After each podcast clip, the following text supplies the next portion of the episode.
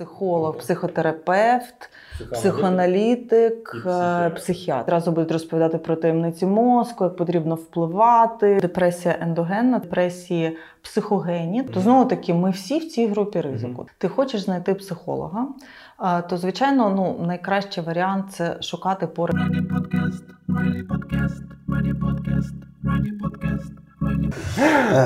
Окей, да, привіт, це знову REDI Podcast. Сьогодні наша гостя Валерія Палій, психологиня, кандидатка психологічних наук. От, і ну, це вже задає певну тематику, яку будемо сьогодні розглядати. А в простонароді вона психолог, якщо ви вдруг не поняли. Да, да, москальською мовою. Як завжди з вами в цій студії... Його звуть Федір Крикун, мене Дмитро Костюк. Да, людина з манів величі, людина в пошуках суспільного заохочення. От. Власне, проговоримо сьогодні про, про такі всі питання з цим пов'язані. Ну, по-перше, вітаю у нас. І так виявилося, що ти в нас перша дівчина, яка в цій студії. З цим О. тебе і вітаю. От, і, і слава Богу, бо ми так трошки втомилися, у нас одні хлопці, хлопці, хлопці, хлопці, нас можуть неправильно зрозуміти. Дівчонки відказували к нам приходити, а от ти перша сміла, наконець. Так, ми не поїдемо до вас на ці гаражі, не треба, там, і так далі, і так далі. Е, власне, ну от, про професію. А чи правда, що психологом стають люди, е, які хочуть вирішити свої власні психологічні проблеми? Нам таке з першого курсу університету казали, і спочатку ставилася скептично, а потім, чим більше входила в професію, зрозуміла, що щось у цьому є. Насправді так. А, ну, я не скажу за всіх, це неправильно робити узагальнення, але більшість дійсно приходить з якимось таким бажанням або вирішити свої проблеми, або допомогти іншим. І в той, в той самий спосіб якби, вирішити і своє. Але не всі якби, це усвідомлюють. По мірі роботи часто ти розумієш, що так ти не просто прийшов в цю професію. Угу. Ну, і специфічний склад характеру і особистості потрібно мати, щоб таким це займати. Рішення приходить ну, в зрілому віці, чи ти там, не знаю, тим цікавилась, там, не знаю, зі школи, чи, ну, ти, але ти одразу почала там, на, пішла в вуз на цю спеціальність. Ну так, після школи я пішла на психологію, вступила, і... але єдине, я можу сказати, що я навряд чи повною мірою усвідомлювала, чим я буду займатися, тому що ем, я хотіла бути лікарем, угу. а, але так сталося, що десь там в десятому класі захворіла і пропустила органічну хімію, і мені там якось так казали, що це найскладніший розділ. Потім казали, що в медуніверситеті якась там корупція. Тобто і так поступово, поступово, поступово мені капали, капали, капали. І я, в принципі, якось дійшла до думки, що людям можна допомагати. І, скажімо так, як на мене, психологія була дуже дотична до, до медицини на той момент. І я ще надивилася різних там, я не знаю... Мовчання ягнят. Так, так, так. От там, де про Ганнібала Лектера, тайни психіки, всі ці такі сумасшедші люди. Діма, ну, тобто перша асоціація, я подивилася, і мовчання ягнят, ну, типу, це не, ну... Я не хотів говорити Декстер, тому що Декстера тоді ще... Ну, не було, не було, так. Ну, тобто це вже, ну, і мені здається, що з такими кейсами, як мовчання ягнят, це, типу, вже мають справу психіатри. Так, але там ж вже... в нас, в нашому уявленні, угу. і мене тоді, на той момент, це була така дуже велика якась комок інформації, дуже між собою нерозділений. Угу. І от я думала, що я прийду, і нам відразу будуть розповідати про таємниці мозку, як потрібно впливати, там, психологія злочинця, тра-та-та, і ми на першому курсі приходимо, а там історія України, українська мова.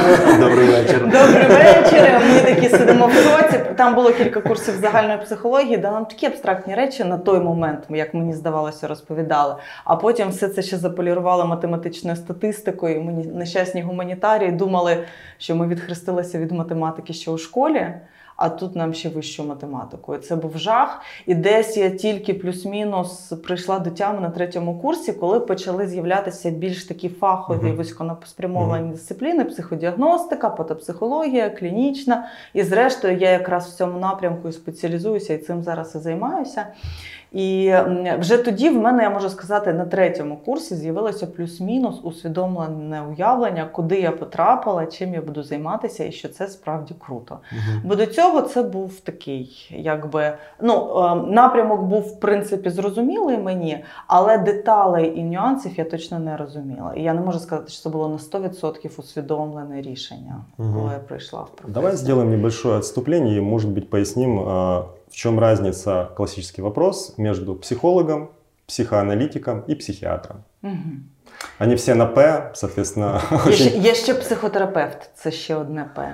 Угу. Психолог, okay. психотерапевт, психоаналітик, і психіатр. психіатр. Ну, давайте почнемо з психіатра. Психіатр – це людина з медичною освітою, тобто це лікар, який працює безпосередньо з симптомами та синдромами. Тобто він лікує за допомогою медикаментів, він користується медичними протоколами, він використовує медичні довідники і працює з людьми, які мають певні розлади і проблеми з психічним здоров'ям, але, на рівні діагнозу. Але от, ну, лікування, ну як на мене це, ну, я як розумію, лікування це коли знімається причина. Ну, тобто хімічні речі, вони як-то копірують, да, власне, симптоми, але, mm-hmm. типу, те, що породжує, воно ж не зникає. Ну, є різні, є різні, є різний патогенез, є різні розлади, є розлади, які, скажімо так, це проблеми на рівні біохімії головного mm-hmm. мозку, і медичні препарати допомагають налагодити певний баланс, вони дають або ті речовини, з яких вже потім можуть вибудовуватися певні гормони, mm-hmm. тобто вони налагоджують певний такий механізм роботи,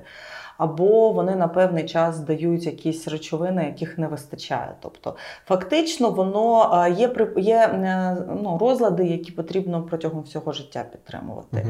Є розлади, які, скажімо так, вони після них людина відновлюється і повертається до, ну, скажімо, до психічного здоров'я. Тобто хімія – це, умовно кажучи, хардвер, да? Залізо якесь там, да. щось, і з ним треба якось його вже підрихтувати, там, ну, да, серйозно. Да, да, да. І, це, що софту стосується, це вже більше... Це про... буде більше про психологів угу. і про психотерапевтів. Психотерапевт, якщо брати офіційно, психотерапевт – це людина, яка так само має медичну освіту в українському законодавстві. Угу. А якщо ти маєш, ну, тобто корочку, психотерапевт, це все ж таки підвищення кваліфікації, кваліфікація медична саме. Але в нас тут така є певна юридична колізія і взагалі колізія наших реалій. Є ще психотерапевти, які працюють в якомусь конкретному методі, наприклад, гештальтерапія. Uh-huh. Це люди, ну, вони можуть мати медичну освіту, а можуть не мати, але вони спеціалізуються тільки в методі. Насправді це така історія, яка тягнеться ще з радянських часів, в радянські часи. А психологи, як спеціалісти, вони працювали більше в наукових установах, в різних секретних службах, uh-huh. ну і так далі. Uh-huh. Але, ну, саме медична допомога, як те, що от ми, робота з людиною, з якимись переживаннями, складнощами, проблемами, це була прерогатива суто медичних uh-huh. працівників. Тобто психотерапевт юридично, це людина все ж з медичною освітою, вона так само може застосовувати фармакотерапію в своїй роботі, ну і плюс ще може використовувати певні методи там розмовної, так тобто вона може, може виписати рецепт на, на, на prescription drug. Тобто на може да ну те, що вона має медичну mm-hmm. освіту, це вже їй надає таку можливість, mm-hmm. тобто вони мають цей дозвіл. А якщо брати психоаналітика, психоаналітик, взагалі психоаналіз, це один з напрямків, да, скажімо так, в широкому сенсі психотерапії, і це людина, яка працює саме в цьому методі. Вона може мати медичну освіту, вона mm-hmm. може бути гуманітарним психологом, але однозначно вона має, має додаткову підготовку. Існує безліч течій психоаналізу, всі вони достатньо цікаві. Сучасний психоаналіз, він вже багато в чому відрізняється від класичного фрейдистського, але це людина, яка працює суто в цьому методі. Вона може, може mm-hmm. мати будь-яку освіту. Ну і психолог – це, психо... це спеціаліст, який має закінчену гуманітарну освіту. І він вже там додатково, знову-таки, він може займатися, спеціалізуватися психологічним консультуванням, психодіагностику, тобто там у психологів безліч можливостей. Але основна, якби, ідея, вона полягає, ну, якщо брати правове поле, це наявність медичної освіти або наявність гуманітарної освіти. Угу, угу. Скажи, будь ласка, от а, це, це, це і був такий а, а, исполнитель Віктор Цой, от у нього там є такі, мама а, ми всі тяжело больні, мама, ми всі сошли з ума. Mm-hmm. Отаке враження, знаєш, може це враження від бульбашки, там інформаційної, в якій я знаходжусь. Кожен другий або ходить сьогодні до психолога, психотерапевта, психоаналітика, mm-hmm. там перераховуємо, бо про психіатра ніхто не каже, і не каже, принаймні, ну, стісняються. Да, сказати, да, ну, я сижу там, на... а, а, і в кожен, ну, тобто, дуже багато людей, які заявляють, що вони встановлені як діагноз, наприклад, депресія, угу. да, або у них там біполярний розлад, або ще щось. Іноді там люди це кажуть, знаєш, таким підтекстом навіть якогось хизування, угу. що в мене є, знаєш, біполярочка. Міняй друзей, ну, слушай, у тебе капець какой-то. Можливо, не, я допускаю, що, да, що це, ну, це, це вже, до речі, інше питання, да, яке я теж хотів би задати. Але питання, чи це дійсно стало більше тих розладів, чи просто їх стало більше видно? Ну, на, на твій розгляд. Ну, тут є, якби, ну, скажімо так, певне наукове пояснення цього. По-перше, є хвороби, які передаються, розлади, які передаються спадково. Тобто, фактично, там, кілька років тому відкрили ген, який передає, наприклад, шизофренію. Угу. Да? Тобто, якщо в тебе цей ген і він може реалізуватися, то, якби, це... ну, скажімо так, певний фатум у цьому є. Да? І от відсоток людей, які мають генетично обумовлені захворювання, він фактично не відрізняється в різних країнах і в різні, якби, часові проміжки. От якщо, можливо, ви знаєте, Гітлер, він в свій час, перед тим, як починав всі ці жахливі свої акції проти ромів, проти слов'ян, угу. проти євреїв, євреїв угу. да, вони всі ці камери, газові камери, вони тестували на людей з певними психічними проблемами. Тобто вони вступали в певні альянси з лікарями, вони вимагали mm-hmm. дані, вони їх збирали. Ідея Гітлера полягала в тому, що потрібно знищити, скажімо так, вразливу, цю вразливу категорію населення для того, щоб вона далі не поширювала mm-hmm. гени кров, свої. Да, да, да. Mm-hmm. Тому що арійська нація, вона mm-hmm. чиста, да. чиста і так далі. Вони примусово стерилізували жінок, це є офіційні дані. Да, тобто да, це ну. абсолютно жахлива, страшна статистика. І що можна сказати? Вони провели ну, страшну масштабну роботу, але цей відсоток, він залишився стабільним. Тобто є якась, умовно кажучи, природна квота. Угу. Це одна історія, це про генетичні захворювання. Які але передаються. Це ж природна квота, вона дійсно може бути процентом залишатися. Але оскільки населення планети зростає, то в кількісному вираженні їх просто фізично ну, як ну, правило, так. більше. Але завжди питання до офіційної статистики, тому угу. що це хто до неї потрапляє, як це фіксується, тому що навіть якщо можемо говорити про Україну, то напевно існує достатня кількість людей з певними порушеннями, розладами, які просто не обстежувані, не звертаються в силу певних якби причин обставин. Це генетична група захворювань. Є група захворювань, які спричинені стресом. Зараз ми живемо в такому суспільстві, ми живемо, в нас вже скільки років тягнеться війна, угу. і незважаючи на те, що ми достатньо далеко від неї, все одно ми відчуваємо ці наслідки. Це постійна нестабільність, якісь постійні зміни в політичній. Це такий постійний, текучий, травмуючий процес. Я вже не кажу про ту категорію людей, які постраждали від війни, які від неї втікали, які втратили близьких, родичів і так далі. Тобто наша ситуація по стресу, вона значно вища, ніж, наприклад, там, можливо, кілька там, років тому і десятиліть тому. І це накладає певний відбиток. Інша ситуація ще полягає в тому, це така в мене розлога відповідь на наше питання, yeah. про те, що mental health взагалі зараз у всьому світі в пріоритеті. І чому? Ну, це один з компонентів, скажімо так, гармонійного, комфортного самопочуття в широкому сенсі. Це дуже важлива складова нашого здоров'я. Сучасний світ, він динамічний, він наповнений стресами, він має з одного боку дуже багато можливостей і з іншого боку наші ресурси обмежені. Тобто він стає більш таким концентрованим, угу, насиченим. Угу. І це впливає на наше почуття себе в цьому світі. І от це один з пріоритетів, наприклад, Всесвітньої організації охорони здоров'я.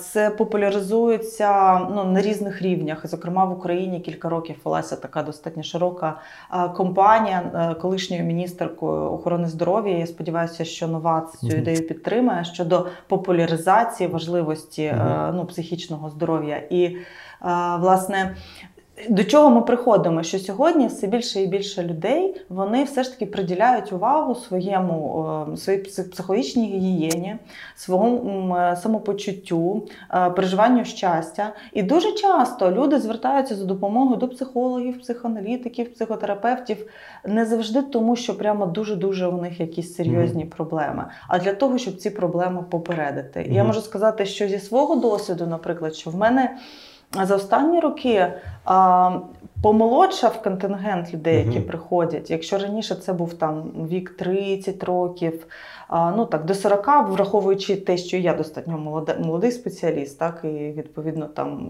під, під мене підтягується якась там, умовно кажучи, моя цільова аудиторія. Але а, зараз приходять дуже достатньо юні люди, і вони розуміють просто необхідність, що краще я буду якось по мірі пост, як поступлення вирішувати mm-hmm. свої проблеми, ніж чекати, поки воно все буде накопичуватися, і я не буду з цим справлятися. Mm-hmm. Тобто це ще вже і результати певної такої просвітницької mm-hmm. кампанії mm-hmm. а, щодо важливості психічного здоров'я і взагалі а, подолання різних міфів стосовно психологів, психотерапевтів, бо ще років десять тому, ну, багато людей, і навіть в Києві, бо ми столиця, ми, ну, скажімо так, в нас швидше приходять якісь тренди, новини, ми більш, можливо, трошки йдемо там, не хочу, да, якось, але ми трошки швидше, можливо, щось до нас приходить, але ще десь років тому люди думали, що до психолога ходити це... Западло. Западло, да. Це якась в тебе дуже серйозна проблема. Що, больной? Ну, як це в фільмі, який ми перед цим обговорювали, да, аналізирую це, аналізуй це, я не знаю, як там звучить трошки по-українськи дивно. Е, власне, там же ж він, ну, цей мафіозі, да, mm-hmm. він максимум, ну, хотів максимально довго тримати в секреті, що він до когось сходив. Бо сам факт того, що він звертається до когось, mm-hmm. ну, типу, типу, ну, в сенсі, ну, це слабкість. По-перше, mm-hmm. да, і по-друге, ну, наступний крок, вони кажуть, ну окей, ти там пофіксив собі щось. Ну, тепер треба вбити цього чувака, бо він занадто багато загальний, знаєш? Ну, тобто, і от у мене, до речі, питання стосовно, м, власне, того, що люди починають думати про це, про те, що ставиться в пріоритеті. Це mm-hmm. якась така складова там, якості життя. Да? Умовно кажучи, в дев'ятнадцятому столітті, якщо б, ну, ми, в принципі, в своєму віці з Дмитром, в принципі, вже б, мабуть, ну, якось там не мали половини зубів, да, у нас да. там якась там була б гангрена страшна, чи ми просто померли, тому що у нас там, знаєш, ми лопатою десь дали все по, по, по нозі, немає нормальної медицини, і все mm-hmm. і, і нормально. Тобто, я, я прошу, в дев'ятнадцятому столітті, умовно кажучи, людина могла, ну, навіть не дойти до того рівня розуміння, чи навіть такого, ну, комфортного життя, щоб почати опікуватись питаннями. Тобто там була проблема виживання.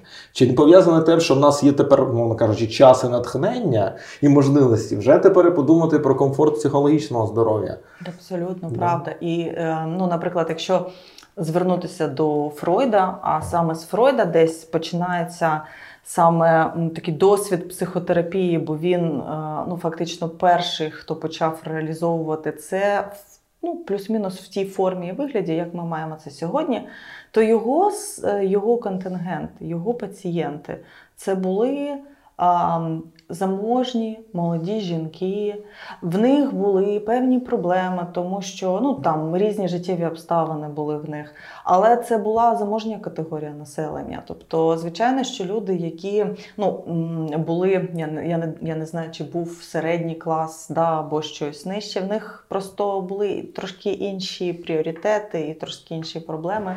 Вони не могли собі такого дозволити, і це точно не входило в систему цінностей. Зараз ми маємо більш, нас базові потреби, в принципі, у більшості плюс-мінус задоволені mm-hmm. краще, і ми можемо вже переходити на наступний якийсь левел і приділяти увагу вже своєму духовному стану. А які проблеми, якщо їх можна як-то, ну, не знаю, каталізувати, mm-hmm. в основному обращаються? Тут заголовок должен быть. С какими проблемами украинцы обращаются к психологу? Тидинь. Я не, я не можу сказати про всіх українців, тому що насправді це дуже така м, широка категорія, бо є, дивіться, є спеціалісти, які працюють в соціальних службах, угу. да? Спеціалісти, які працюють в кризових центрах. Спеціалісти, які працюють в приватній практиці, от як, наприклад, я. До мене доходить все ж таки якийсь контингент, ну, там, специфічний. Mm-hmm. Да? Тобто це люди, які, ну, там, готові сплачувати певний гонорар. Тобто це люди, які усвідомлюють, чому вони це роблять. Тобто це, ну, якщо я з, з кризовими ситуаціями завжди направляю до колег, якщо mm-hmm. я там розумію, що це не тематики, з якими я працюю, там, гострі травми і так далі. Тому я не можу говорити про всіх, я можу сказати про свій досвід. Да? Mm-hmm. Що до мене дуже часто проходять це якісь тематики стосунків, mm-hmm. це питання такі, що я не знаю, чим би я хотів займатися. Mm-hmm. І це, до речі, люди, які достатньо реалізовані, які мають професію, які забезпечені, але вони підходять до ідеї, що їм хочеться щось змінити.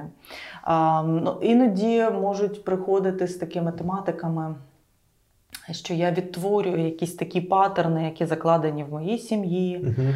тобто якийсь травматичний досвід, який впливає на те, як я живу, себе почуваю і так далі. Ну, тобто це, якщо говорити про тематику взаємостосунків, це найбільш, напевно, такі поширені, дуже широкі теми, я так назвала, але це найбільш такі поширені. Uh-huh. А, ну, на твою думку, в принципі, чи може бути чітке, чітка однозначна відповідь на питання, чому там сенс, чи чим мені займатися в житті? Ну, тобто, воно ж сама постановка передбачає, що типу всередині тебе десь є скринька, uh-huh. яка в тебе закладена з дитинства. Ти просто треба її нормально викопати, і там відкриті, воно ж там на, на аркуші, знаєш, там написано якось там, да, ось там. Ти мантьор. Ого, єс. На, вон моє щастя. Ну, але ж є ще якісь певні соціальні обставини, і mm-hmm. є там ті самі домагання фінансові. Mm-hmm. І дуже часто ти хочеш бути мантьором mm-hmm. в глибині душі, але ти розумієш, що тобі треба трошки, можливо, щось більш амбіційне, тому що в тебе там троє дітей, і в тебе вже є певний, якби, дохід, прибуток, да, mm-hmm. ти, який ти отримаєш. І повернутися на кілька кроків вниз, ну, типу, дауншифтінг, да. Да, це, це може бути дуже небезпечно з точки зору виживання. Mm-hmm. І тому, ну, тут, тут складно, тут виходить, доводиться балансувати між тим, що дійсно людина, в чому, від чого вона отримує задоволення, і як це адаптувати під її очікування, під очікування соціуму. Ух, це ціла історія. Дивись, у нас там, да, швидкість велика, ти кажеш, концентрація, а у нас ще в, ну, власні всередині країни ризик, які пов'язані з бойовими діями, травм, травмуючася подія, вона триває навіть. Да? До речі, от ситуація з цим, як він, Санжари, чи де там, де привезли українців, да. це, типу, що, ну, на, на твою думку, це прояв якогось такого вибуху, ну, на, прояв а, якоїсь привід для вибуху тієї напруги, яка в суспільстві є? Чи це, в принципі, ну, якась, ну, очікувана реакція? Я озвучу, я можу озвучити да, да, тільки свою власну да. позицію. Я думаю, що це а, провокація, угу. яка, ну, знову таки, це моя особиста позиція, яка, а, скажімо так, зіграла на тому, що все ж таки наші люди не завжди можуть мислити критично. Угу. А якщо, можливо, піти запитати тих, хто піддався на цю провокацію, я думаю, що вони дуже мало знають про цей вірус, наприклад, про те, як він передається і так далі. І знову-таки, ну, скажімо так, зіграли на певних uh-huh. людських почуттях. Тобто, відчувається, що там є підбурювання натовпу. Тобто хтось, хтось, ну, трошки допомагає. Знаєте, в мене так? така по- по- позиція. Я останні півроку відписалася від всіх різних новинних сайтів. І до мене потрапляє вже інформація, це дуже, uh-huh. дуже зручно, з певними запізненнями, але вже тоді, коли якась буря вщухає. Uh-huh. Я зрозуміла, що мені так психологічно більш, більш комфортно, бо я не відчуваю ті навали стресу, яка може до мене приходити. І, ну, я, наскільки я навіть запізненням бачу, що там вже є якісь факти, що там дійсно були якісь uh-huh. спеціально привезені, підготовані люди, які там місцеві люди навіть не знали, хто це, але вони там дуже інтенсивно якось підключали, uh-huh. підбурювали. Розповідали там, що а я чула, да? Там, я, що... я не виключаю, тим більше, uh-huh. що є певні співпадіння. Ми пам'ятаємо, uh-huh. яка дата була вчора, uh-huh. а, і що відбувалося так, вчора, так, і так. як сильно увага переключила на щось так, інше. Так. Ну, тобто, я не виключаю, що це може бути з цим пов'язано, але в будь-якому разі будь-яка провокація можлива в той, в той в тій ситуації, коли населення не здатно мислити критично. Угу. І це наша проблема. Ми не, не завжди. Ми, ми емоційні, ми дуже сильно включаємося завжди. За любий кіпіш, крім голодовки, як кажуть. Але ми не завжди можемо співставляти факти і тримати голову холодною. А це дуже важливо в умовах сучасного світу, коли стільки інформації. Бачиш, ти можеш собі дозволити не читати новини. А от якщо людина, у нього троє, троє дітей, у нього робота пов'язана з новинами. Да, він вже ну, з корабля нікуди не подінеться, він змушений. Співчуваю.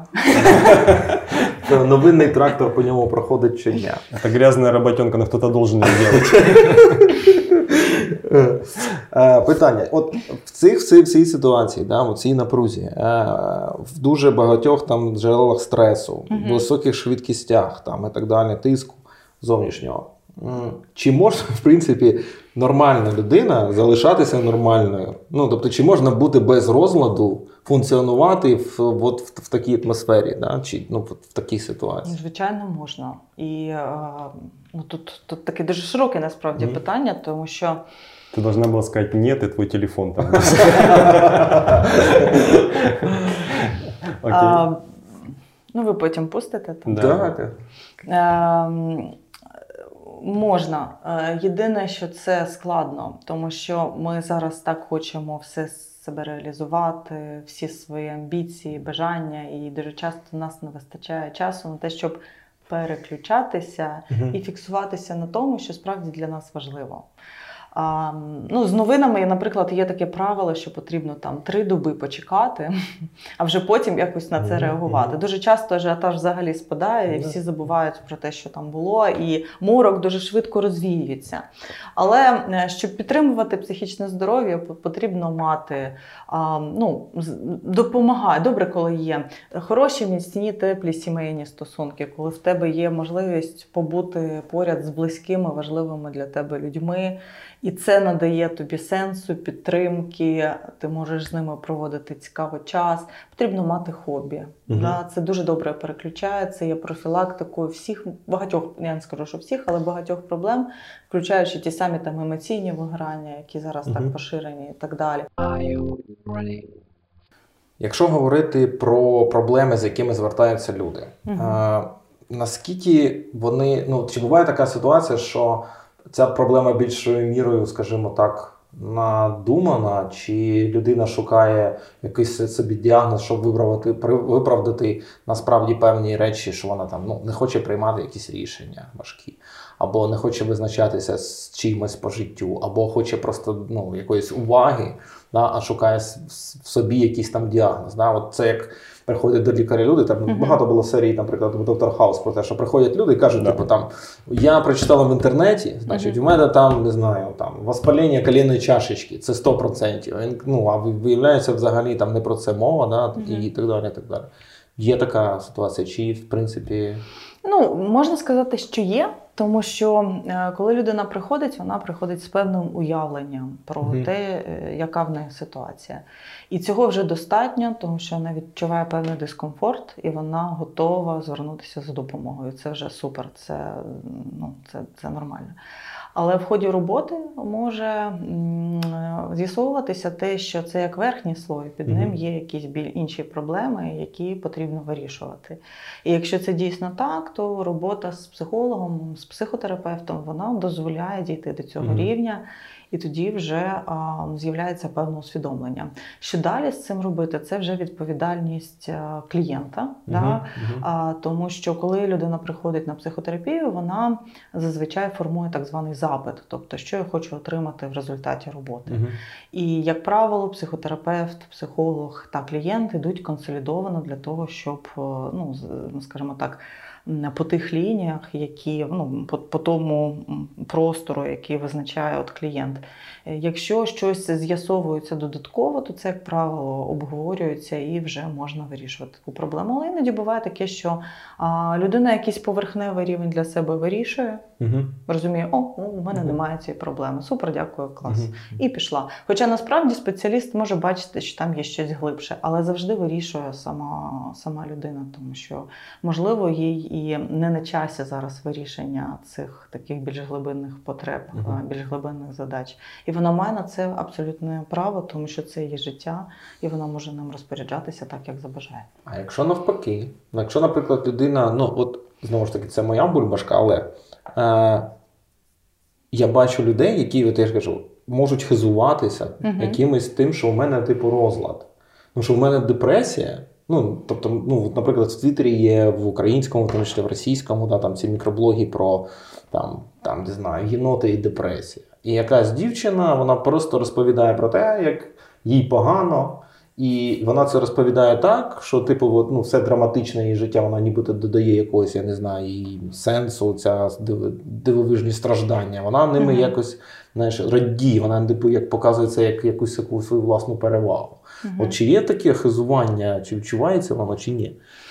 Чи знову моя бульбашка? Я, я не знаю про, mm-hmm. про, про саме про цю ситуацію, я її ніяк не коментую в даному разі. Я просто скажу, що а, завжди буде категорія людей, які є оригіналами, які намагаються в будь-який спосіб привернути увагу і, можливо, якось це в публічному просторі використовують це як якусь особливу таку uh-huh. ну, підставу, фішечку, будь-що. Uh-huh. Але дуже часто є ситуації, коли людина стикається з якимось психічним розладом. І враховуючи те, що ми зараз маємо дуже багато можливостей презентації себе uh-huh. для широкого кола, можливо, це як запит про допомогу, uh-huh. тобто запит на соціальну підтримку. Дехто з таких пацієнтів, і за це їм дуже велика вдячність, вони пишуть про внутрішні переживання свої, що uh-huh. вони відчувають, і тим самим вони несуть певну просвітницьку міф, місію, uh-huh. вони долають стереотипи, вони говорять про це, і це дестигматизує uh-huh. такі проблеми. І це дуже важливо зараз, тому що А те, що от зараз багато людей вже розуміє, що депресія – це а, не так страшно, що можна звернутися за допомогою. Тобто механіка цієї позитивної просвітницької діяльності в тому, що людина, яка зізнається в цьому mm-hmm. да, якось відверто, вона показує іншій людині, можливо, яка має там схожі проблеми, mm-hmm. що ти не один такий, так. та, і я про це говорю, і хтось каже, да, у мене теж це є, і значить, ну, я не, не зовсім це зі мною погано, є інші люди, які стикаються е, саме з таким проблемом. Угу.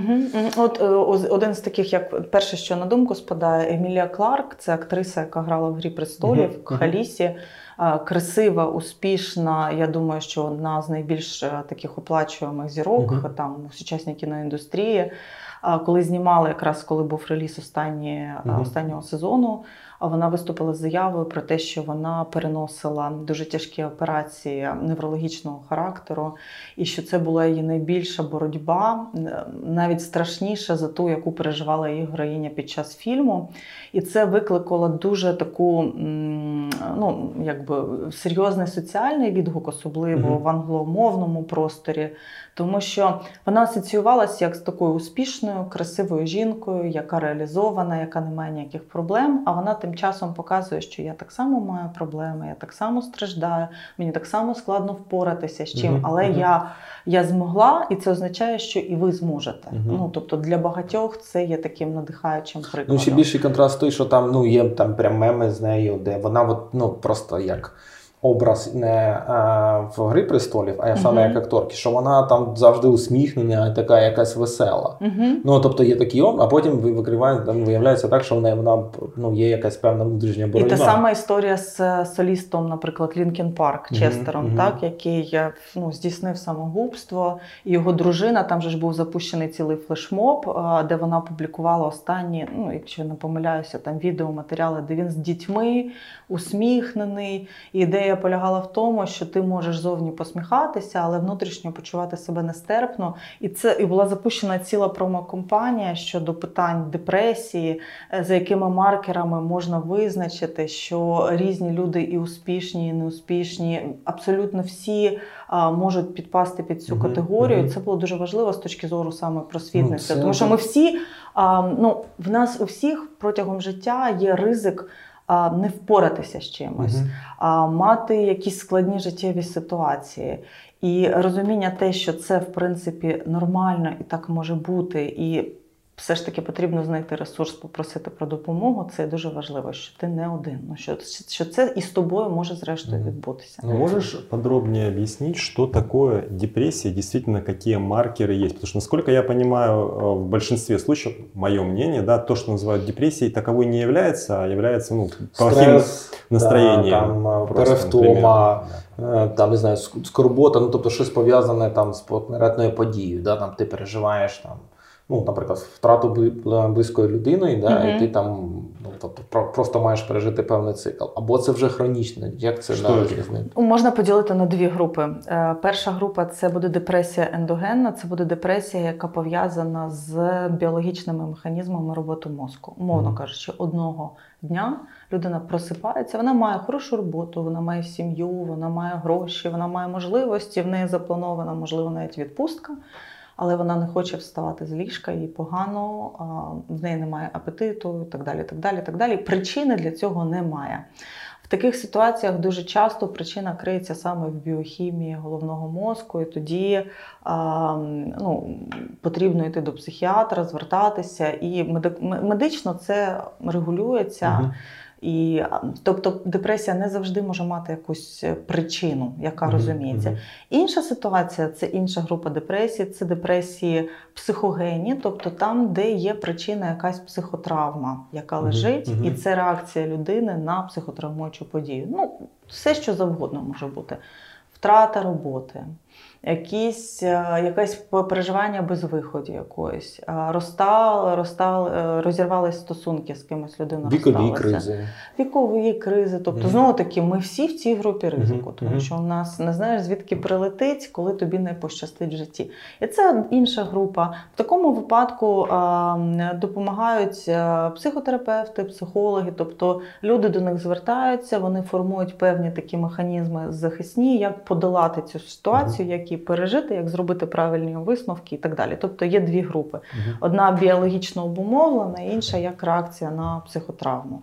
Тобто депресія не завжди, це mm-hmm. до чого, що депресія не, буде, не завжди буде мати якусь об'єктивну причину. Mm-hmm. А щодо симптомів, там ціла низка симптомів. Як правило, основна, основний е, індикатор депресія – це завжди про настрій, це знижений настрій, патологічно знижений настрій.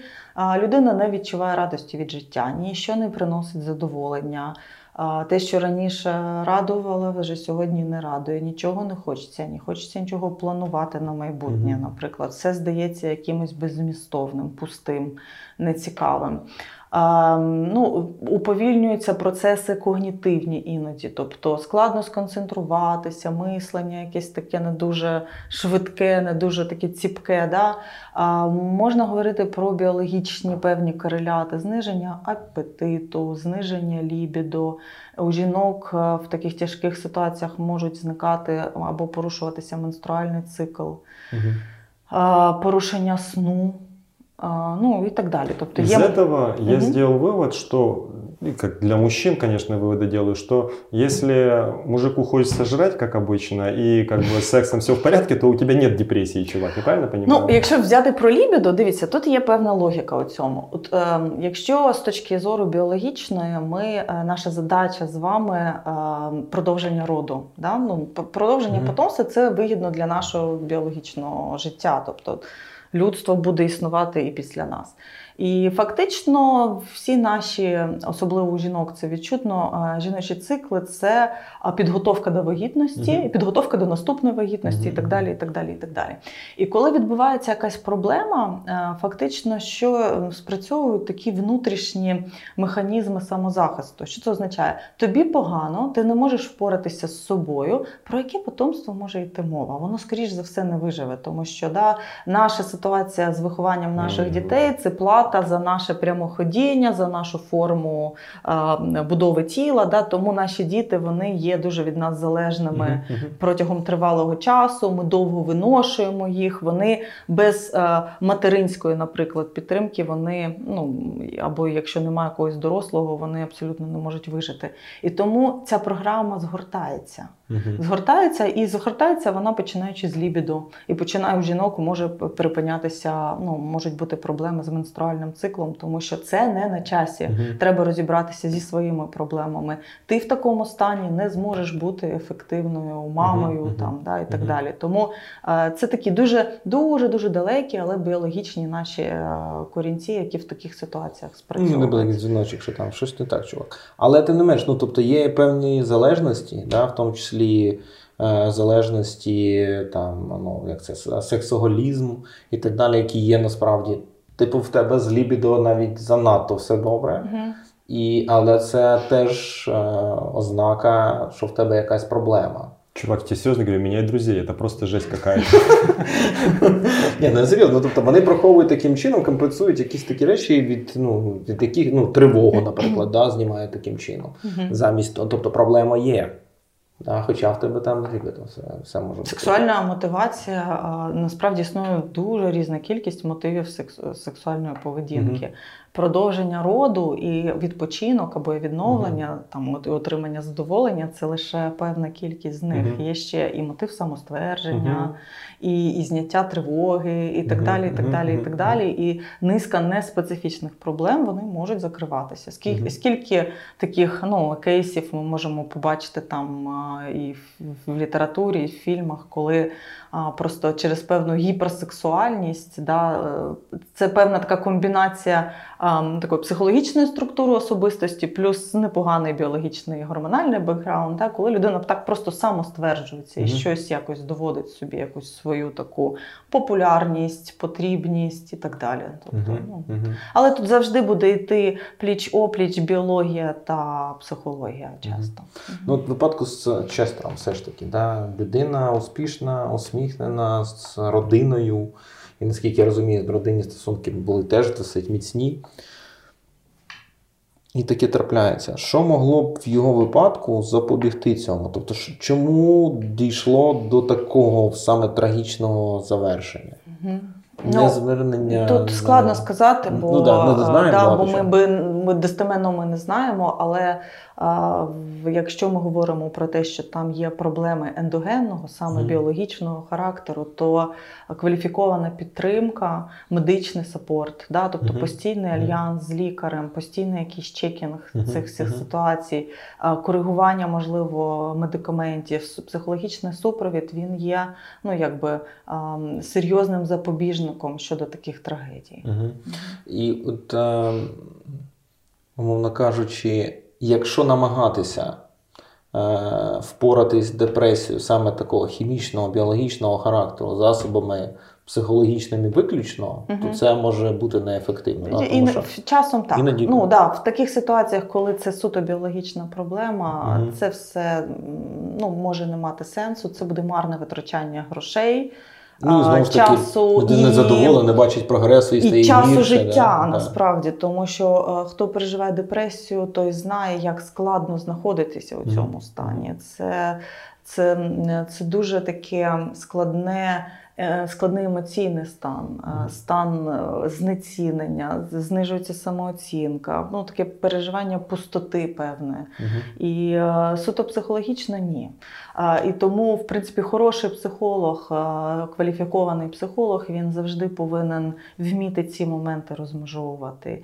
І, ну, якщо ми говоримо про гуманітарних психологів, от, наприклад, я є психологом, хоча я кандидат наук по, з медичної психології, але я завжди працюю, я не можу виписувати медикаменти, в мене немає достатньої медичної кваліфікації, як у лікаря, скажімо. Я завжди працюю в колаборації з лікарем-психіатром, uh-huh, uh-huh. з якою я окремих пацієнтів, якщо я бачу необхідність саме такої сапорта медичного, я їх веду, ну, там, з кимось довше, з кимось менше, або перенаправляю, якщо я бачу, що це взагалі не моя історія, uh-huh. і я не можу з цим працювати. Ну, вони якось там роблять, я не знаю, хімічний аналіз стану крові, гормонів і так далі, і потім ну, виявляють там якось...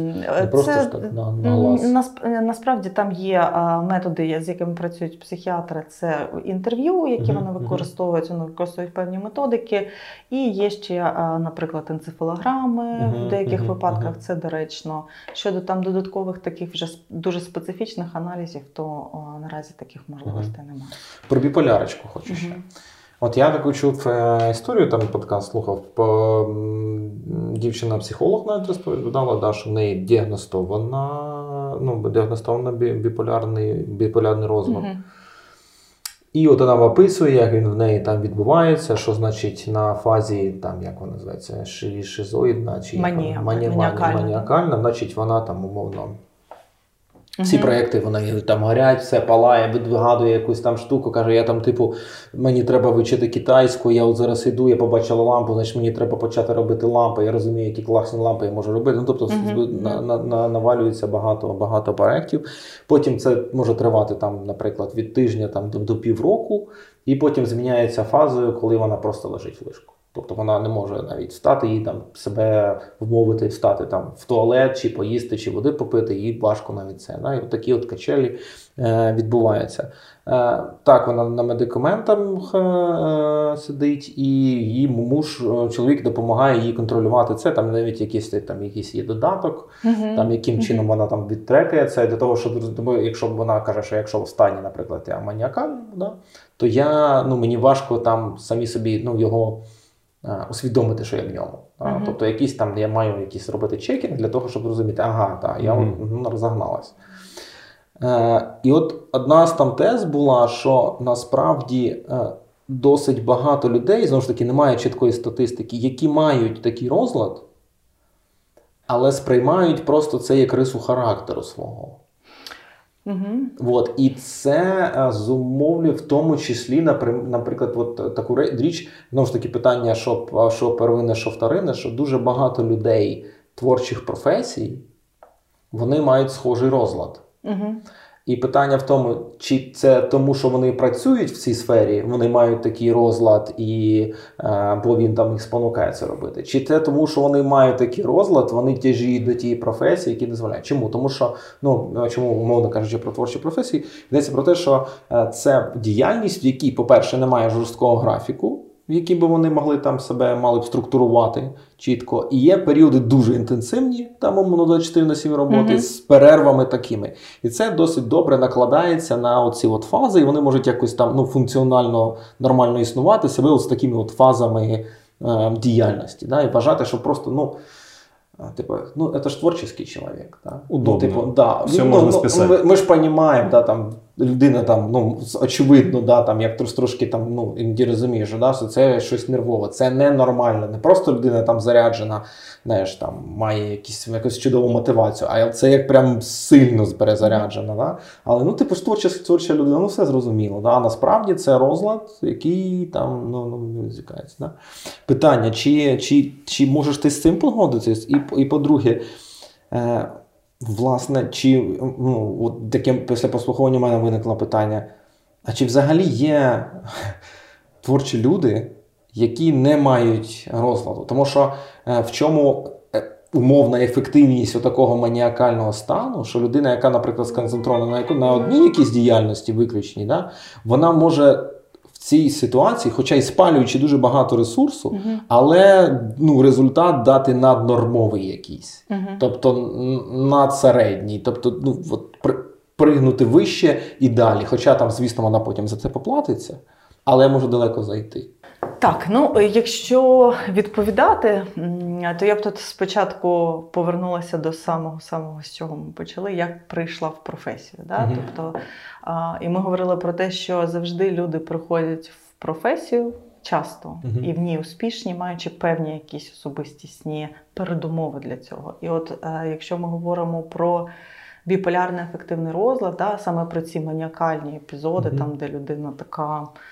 впевнена в собі, наповнена якоюсь пристрастю і, і, і так далі, і так далі. Звичайно, що а, ну, там може бути реалізація творча.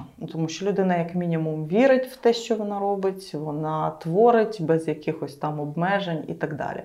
А, так само можуть бути і демонстративні певні риси, коли людина любить увагу, вона комфортно себе почуває на публіці, їй нравиться, ну, подобається визнання і так далі, і так далі, і так далі. Тому, а, ну, знайти місце з такими особливостями в акторській професії, я думаю, що ну, цілком зрозуміло, чому можна. А якщо говорити про взагалі про біполярний афективний розлад, то він достатньо цікавий тим, що ось ці дві фази, про які зазвичай говорять, маніакальна, це стадія патологічно підвищеного настрою, та депресивна, вони так само мають свою певну амплітуду. Ну, умовно кажучи, от уявімо, що це норма, рівень норми. Да? Настрій може бути підвищений трошки так, може трошки так, а може трошки так. Тобто пік може бути дуже такий. Uh-huh. Е, якщо він дуже підвищений, то там це помітно. Помітно чим? Що людина не доводить справи до кінця. В неї навіть мислення, воно таке е, скачкувате. Тобто в неї думки одна не завершує іншу, uh-huh. дуже швидко виникають асоціації, дуже ушвидшене мовлення, мислення, психомоторне збудження, і це справляє враження того, що з людиною щось не ок. Але якщо це щось на межі трошки вище, ніж норма, то це часто виглядає просто як людина така експресивна, активна, впевнена, відкрита, і вона це не завжди помітно з точки зору для неклінічного спеціаліста, це не завжди помітно, і це може мати певну якусь продуктивність за певних умов. Так само і депресія. Депресія може бути така, такий провал, коли вже людині настільки погано, що там і такі маячення виникає, що людина думає, що вона основна проблема всіх, я не знаю, нещасть на землі, що вона найгірша людина на землі. Тобто це те, що ну, точно зрозуміло, що це щось нерозумне, не, не неадекватне. І так само це може бути щось таке, більше схоже на меланхолію, mm-hmm. на знижений mm-hmm. настрій і так далі. Тому якщо ми говоримо про такі трошки підвищені стадії, то вони, ну, там людина може плюс-мінус адаптуватися і в житті, і в професії. І е, все залежить від глибини цієї фази. І я можу порадити і вам подивитися, і вашим телеглядачам, чи як глядачам. Інтернет-глядачам, да, да. подивитися фільм. В Ютубі він точно є. Називається російською мовою «Безумна депресія» зі Стівеном Фраєм. І він сам має біполярний афективний розлад. І вони з бі бі сі зняли фільм. Це він такий просвітницький, на мою думку, дуже вдалий і цікавий, де він, він двохсерійний, спілкувався зі своїми колегами та відомими людьми в Британії, і де вони розповідали про свій досвід, як вони живуть з біполярним розладом, як це в них проявляється. І він дуже цікаво зрежисований, тому що там операторська робота дуже класно передає всі ці стани, як вони розповідають, там як камера бігає, знімає, музика, тобто воно ще якось дозволяє зрозуміти, ну так, трошечки, як, як в цьому стані знаходитися. І там основна ідея дуже цікаво звучить про те, що ось, е, актори, зокрема, які розповідають, і взагалі люди, про ці стадії, коли вони на маніакальній, е, як про, про такий особливо приємний, натхненний досвід, який дуже серйозно компенсує ті провали і то ті сильні страждання, які вони переживають в депресивній стадії. Там він навіть в якийсь момент задає питання одному з героїв фільму, а хотіли б ви відмовитися від цього? Вони казали, що ні. Тому що ось ці стадії, вони є настільки для них якимось такими особливими, що це дійсно невілює той страшний досвід депресії. Ну, це нудьга, да? Тобто вони бояться нудьги, що вони, якщо обріжуть ці піки для себе, то вони, ну, життя буде прісним. Е, ні, просто це такий досвід, Досвід, знову таки, піднесення, натхнення і відчуття всесилля і всемогутності, який ми, не маючи цього розладу, навряд чи відчуваємо. Ну, чому? Якщо ми так, там нормально, ну, з Дмитром накатимо, наприклад, hmm. ми можемо теж частково його відчути. Ну, тобто, і мені здається, що на дію, наприклад, не знаю, мовно там, не знаю, амфетамінів чи кокаїну, воно схоже, тому що людина розганяється. Ну, кокаїн тому, що... більше, да, тому yeah. що це він як стимулятор, він дійсно тебе збуджує, алкоголь він до певної межі потім тебе пригнічує. Mm-hmm, вже. Mm-hmm. Але ці от піки верхні, нижні, вони, в принципі, дзеркальні за амплітудою? Тобто, чим не більше завжди, в тебе, чим не завжди. Менше? І є, насправді, різні е, перемежування, mm-hmm. іноді буває таке, що може бути маніакальна фаза, потім так звана інтермісія, тобто коли настрій вирівнюється, потім депресивна фаза. Іноді буває таке, що відразу провал може бути, іноді буває таке, що а, біп, ну, маніакальна потім вирівнюється, потім знову. Угу. А, протягом життя це може бути достатньо інтенсивно, або а, одна фаза, потім наприкінці життя інша фаза. Тобто там дуже індивідуальний цей весь розклад і вся ця рокіровка, як це відбувається. І не обов'язково вони по провалу можуть бути рівнозначними. Угу, угу. цікаво, і ну, все ж таки питання, чи може людина, не маючи якогось такого розладу, досягти такого піднесення? Ну... Теоретично. Ну, ну, в якихось фрагментах, безумовно, ми можемо відчути ті якісь пікові переживання, які, наприклад, нам на все життя можуть е- запам'ятовуватися, не знаю, народження дитини. Угу. Якщо угу. для тебе це має особистий сенс, якийсь суперважливий сенс, ти цього дуже сильно чекав. Пах, угу. ти, або ти, я не знаю, здійснив якусь неймовірну подорож, ти щось таке. Це, але розумієте, це фрагмент, він дуже короткий у часі, mm. він швидко, ти швидко приходиш до нього, а в маніакальній стадії це триває днями, годинами, тижнями і так далі. Тобто, не повезло, Федь, тебе, ну не вийде, коротше, не пруха. Ви знаєте, розплата за це все ж таки достатньо суттєва, як на мене, mm. тому все добре. У нас був, до речі, такий герой, ну, у нас гість був, який там розповідав, що там він теж працював дуже багато з, з психологом, з декількома. І навіть одна психологиня від нього відмовилась. Угу. Бо сказала, що скільки можна, ти постійно говориш про себе. А він, ну, дивується, каже, а ну, типу, я ж прийшов до психологині, угу. я плачу за це гроші. Тобто, про кого я маю говорити? Я маю говорити про себе. Ну, типу, в чому питання? Не я, знаю. Ну, а, ну я, ж, я ж не знаю, ну, я тобто, ж не... Тобто, кажучи, ситуація, чи, ну, бувало, чи там, не знаю, в твоїй практиці, або в практиці, там, не знаю, твоїх колег, що вони відмовляються від пацієнта саме тому, що він, ну, просто, там, не знаю, дістав. Не те, що там це не твій випадок, чи не це те, що випадок, що який там потребує іншої допомоги, да? А тому, що людина просто, ну, от... Ну, я, знову-таки, не коментуючи цю ситуацію, mm-hmm. да, тому що не знаю, що там відбувалося достеменно, але, ну, якби, те, на що наводить це питання, можу сказати таке, що ми працюємо з людьми, в нас можуть виникати різні переживання у зв'язку з роботою, різні ставлення. Mm-hmm. Це прописано в літературі, є переносні, контрпереносні стосунки, це такі дуже серйозні теорії, які все це пояснюють. Але іноді може виникати таке в роботі, що тобі складно працювати. З якихось причин. Тебе людина дратує, угу. ти думаєш, коли ж це закінчиться, або спізнюєшся на сеанси і так далі.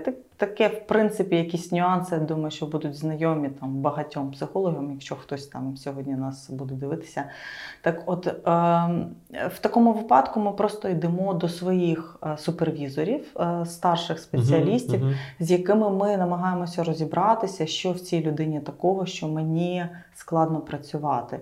І дуже часто проблема лежить в тому, що е- Це, це якісь твої а, проблеми резонують на щось і потрібно mm-hmm. ну, працювати.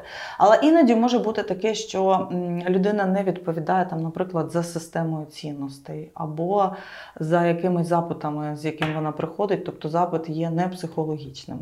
Дуже-дуже давно, колись на, на початку моєї кар'єри, а, коли я працювала як молодий такий психолог, і до мене прийшла жінка, я не знаю, як вона мене знайшла, в неї був запит такий, що я хочу, щоб чоловік, з яким вона на той момент зустрічалася, давав їй більше грошей.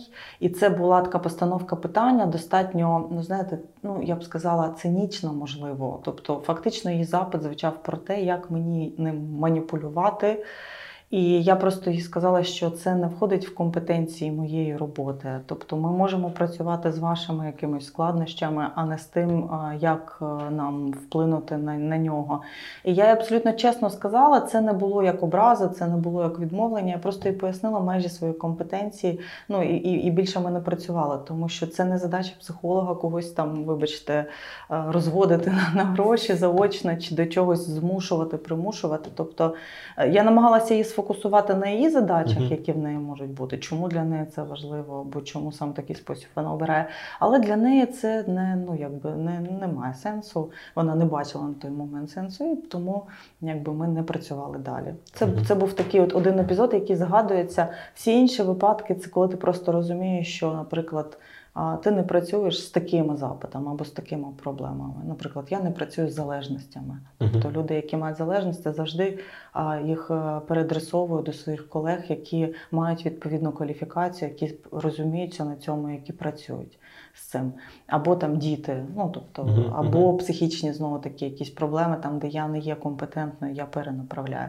А у всіх випадках, коли тобі просто емоційно складно з людиною працювати, то, як правило, ці питання виносяться на супервізію. Якщо там щось спливає, то там вже є певні механізми, як з цим працювати. Мы как раз заговорили сейчас о каком-то разделении классификации.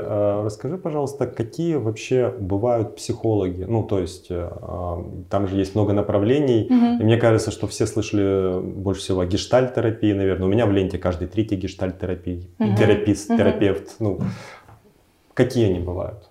Ой, їх популярні, ну, там, саме такі. Ну, давайте так, почнемо з того, що... Це вже ми в двадцять першому столітті живемо, да? О, да. Фройд починав, в двадцятому він став відомим на початку, але він починав ще у дев'ятнадцятому столітті. Угу. Він запропонував, запропонував метод психоаналізу. Це була революція, це був вибух, тому що він почав говорити про природу людини. І він дуже багато робив відсилок до біологічних певних передумов, про до інстинктів. Фактично його теорія зводилася до того, що ми є соціалізованими такими тваринами. Я дуже спрощено пояснюю його теорію. І а, навколо нього згуртувалася дуже велика кількість спеціалістів, які надихалися ним. Фройд був складною за, за своїм таким типажем людиною, і він будь-які непого... я знаю, критику, якусь там... самовільність, він одна, однозначно це не сприймав, і рано чи пізно зі своїми учнями він розходився. Ну, найбільш відомий учень його – це Карл Юнг, відома людина, ну, він вже і для непсихологів відомий, вони розійшлися, там, ну, в них була певна така методологічна суперечка. Тобто це були певні вже початок від того, як від психоаналізу відходили певні течії. Потім, коли теорія вже сформувалася, всередині минулого століття почали з'являтися школи, які фактично апелювали до того, що Фройд надмірно біологізатор, він дуже сильно, так скажімо так, скептично ставиться до природи людини, і вони були більш гуманістично спрямовані, гуманістично направлені, вони більше про віру в людини, про фокус на сенсах, про на фокус на якісь самореалізації, реалізації розкриття талантів і так далі, і так далі, і так далі. І це була вже така наступна гуманістична течія. І потім вже з'являлася так звана група поведінкових напрямів, там когнітивно-біхевіоральна mm-hmm. і так далі. На сьогоднішній момент існує дуже велика кількість різних напрямів, всі вони достатньо цікаві. І що цікаво, що А ті, які є суто психологічними, я не беру там різні езотерики, чакри, mm-hmm. ман, ну, якісь там мандали, не як методика окремо, там, де їх малюють, а як якась філософія всього цього. Ті, які є якби такими канонічними психологічними, вони мають приблизно одну саму ефективність. Все залежить від того, наскільки компетентний спеціаліст, наскільки він може в цьому методі працювати. Ну і там є різні ще фактори, які стосуються клієнтів, наскільки клієнт мотивований, наскільки клієнт орієнтований на роботу і так далі. Найбільш відомі і те, що представлено в Україні, це є психоаналіз. Безумовно, психоаналіз – дуже велика кількість течій. Відома дійсно є гештальт-терапія, тому що вона одна з перших напрямів, яка зайшла на пострадянську Україну. Вона достатньо, ну, скажімо так, сформували таку хорошу школу свою. Вона більше тяжить до гуманістичних напрямів. Є клієнт-центрована психотерапія, це така дуже м'яка, недирективний підхід, от в якому я, зокрема, працюю.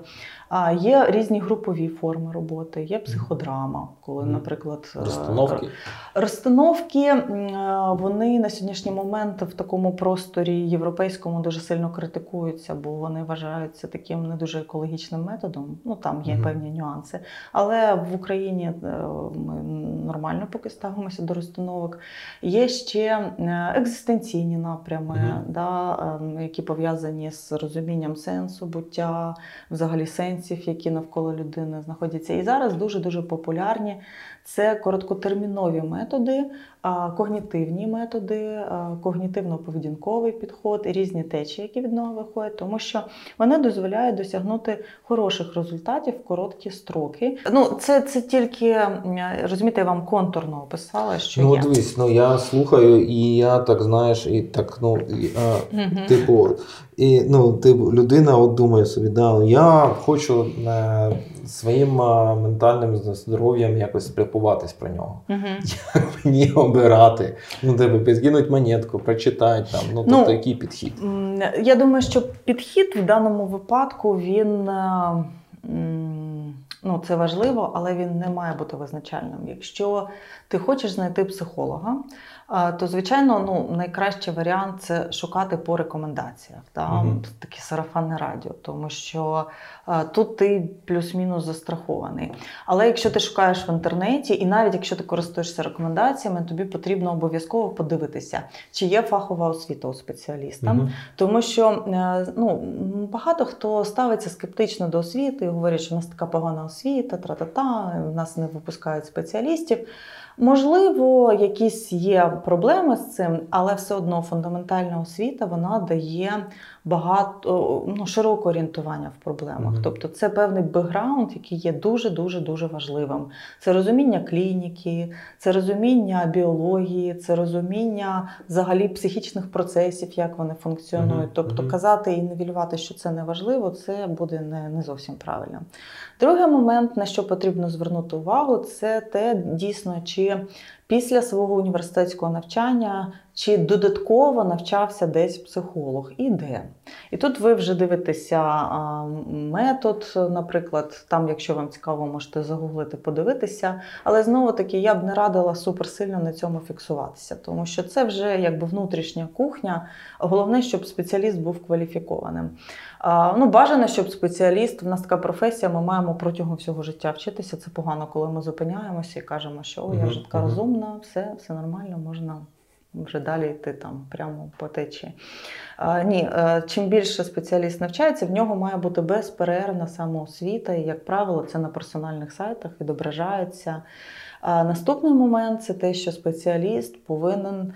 Непогано, якщо він входить в якісь професійні спільноти чи ком'юніті. Що це означає? Це означає, що спеціаліст інтегрований в свій професійний простір, що він спілкується з іншими спеціалістами, що є при кожних організаціях, як правило, є етичні комітети, угу. до яких у разі чого можна звернутися і сказати, що мій психотерапевт там щось таке робить, а допоможіть мені розібратися, це нормально чи ненормально. Вони реагують на ці запити. Ну, найважливіше, я просто повторю, це освіта, наявність базової освіти. Друге, це наявність безперервної додаткової освіти, тобто робота в якомусь методі, підвищення власних професійних навичок, включення в певні співтовариства спільноти, тобто асоціації, член там такої асоціації, такої асоціації, тому що це захист і для клієнта, і для терапевта, бо є етичні комітети. І знову це певна така гарантія, що спеціаліст включений в роботу, І, і він визнається ну, в тій чи іншій мірі іншими спеціалістами. І от на це потрібно звертати увагу. Метод – це вже якби такий ну, дуже високий рівень, якщо ви за методом обираєте. Але якщо вам вже так цікаво, ну, для ваших глядачів, да, то є методи, які мають вищу доказову базу, нижчу доказову базу. Тобто зараз це вже такий тренд, багато психологів різних напрямків сперечаються один з одним, каже, а де? Дослідження, які доводять доказовість твого метода. Ну і там, тобто це така вже внутрішня кухня. Але головне, щоб це були ось ці три критерії. Mm-hmm. Саме базова освіта, додаткова освіта і бажано, щоб було включення у певні співтовариства.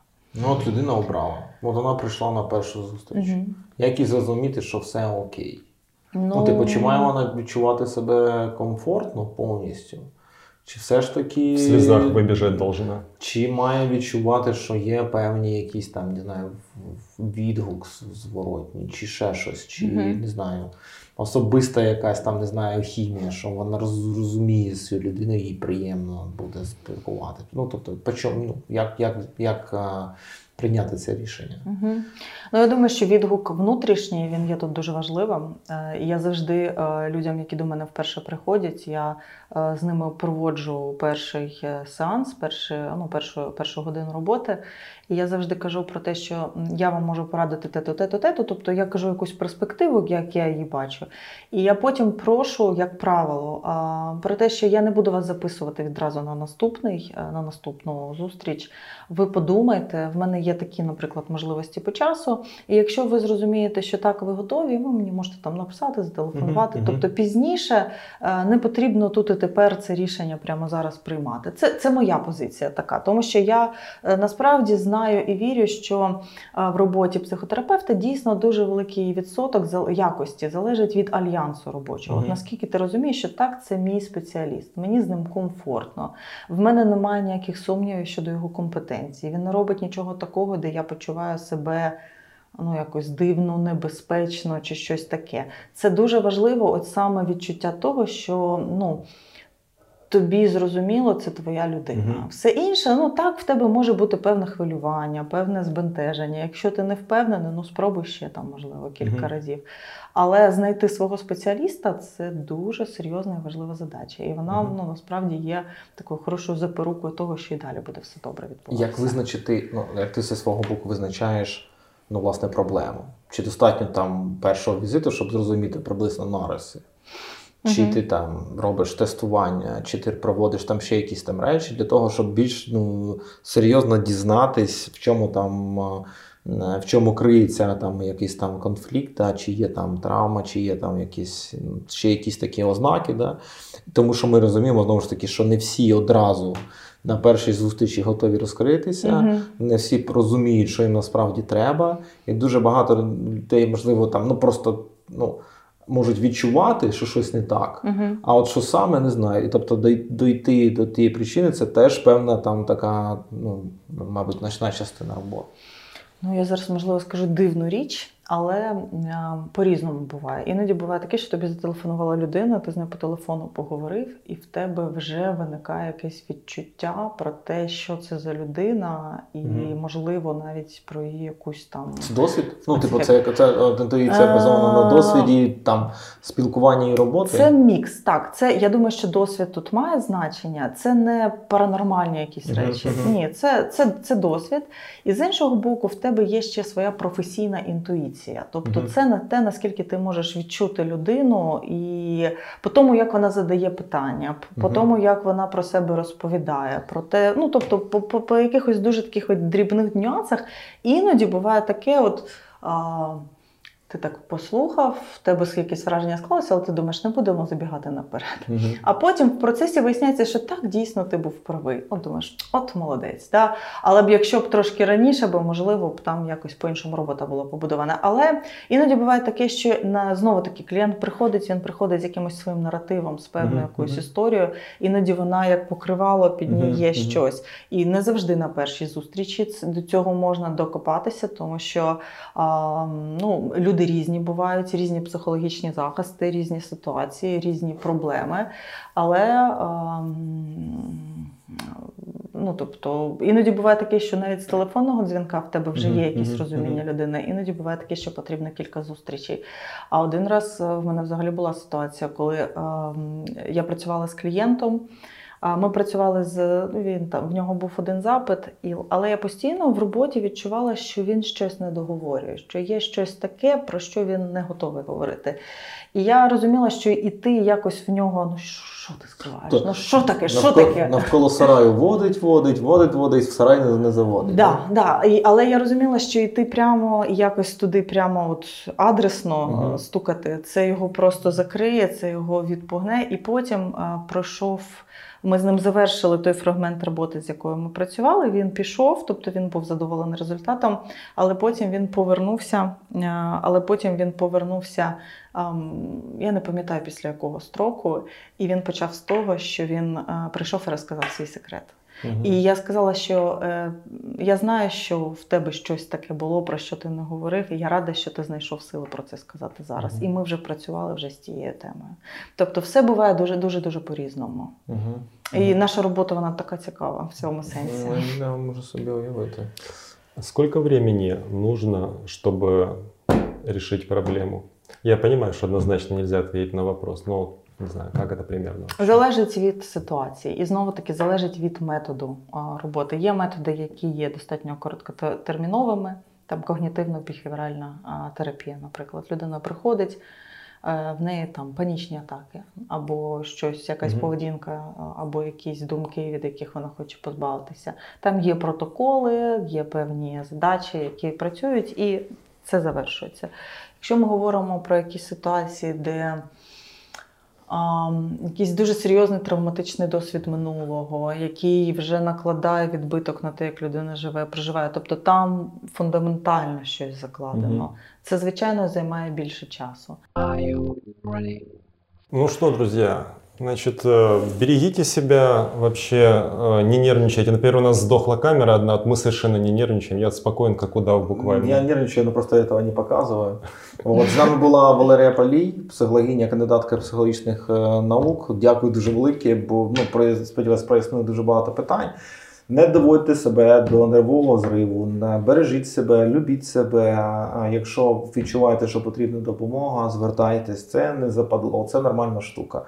Шукайте підтримки, і навіть якщо там у вас немає для цього ресурсу, знайдіть безкоштовну підтримку, будьте здорові. Якщо що, пишіть в коментарях к REDI Podcast, ми обов'язково вам поможемо. Ілі ні. Все, все, па. Бай. REDI Podcast, REDI Podcast, REDI Podcast, REDI Podcast.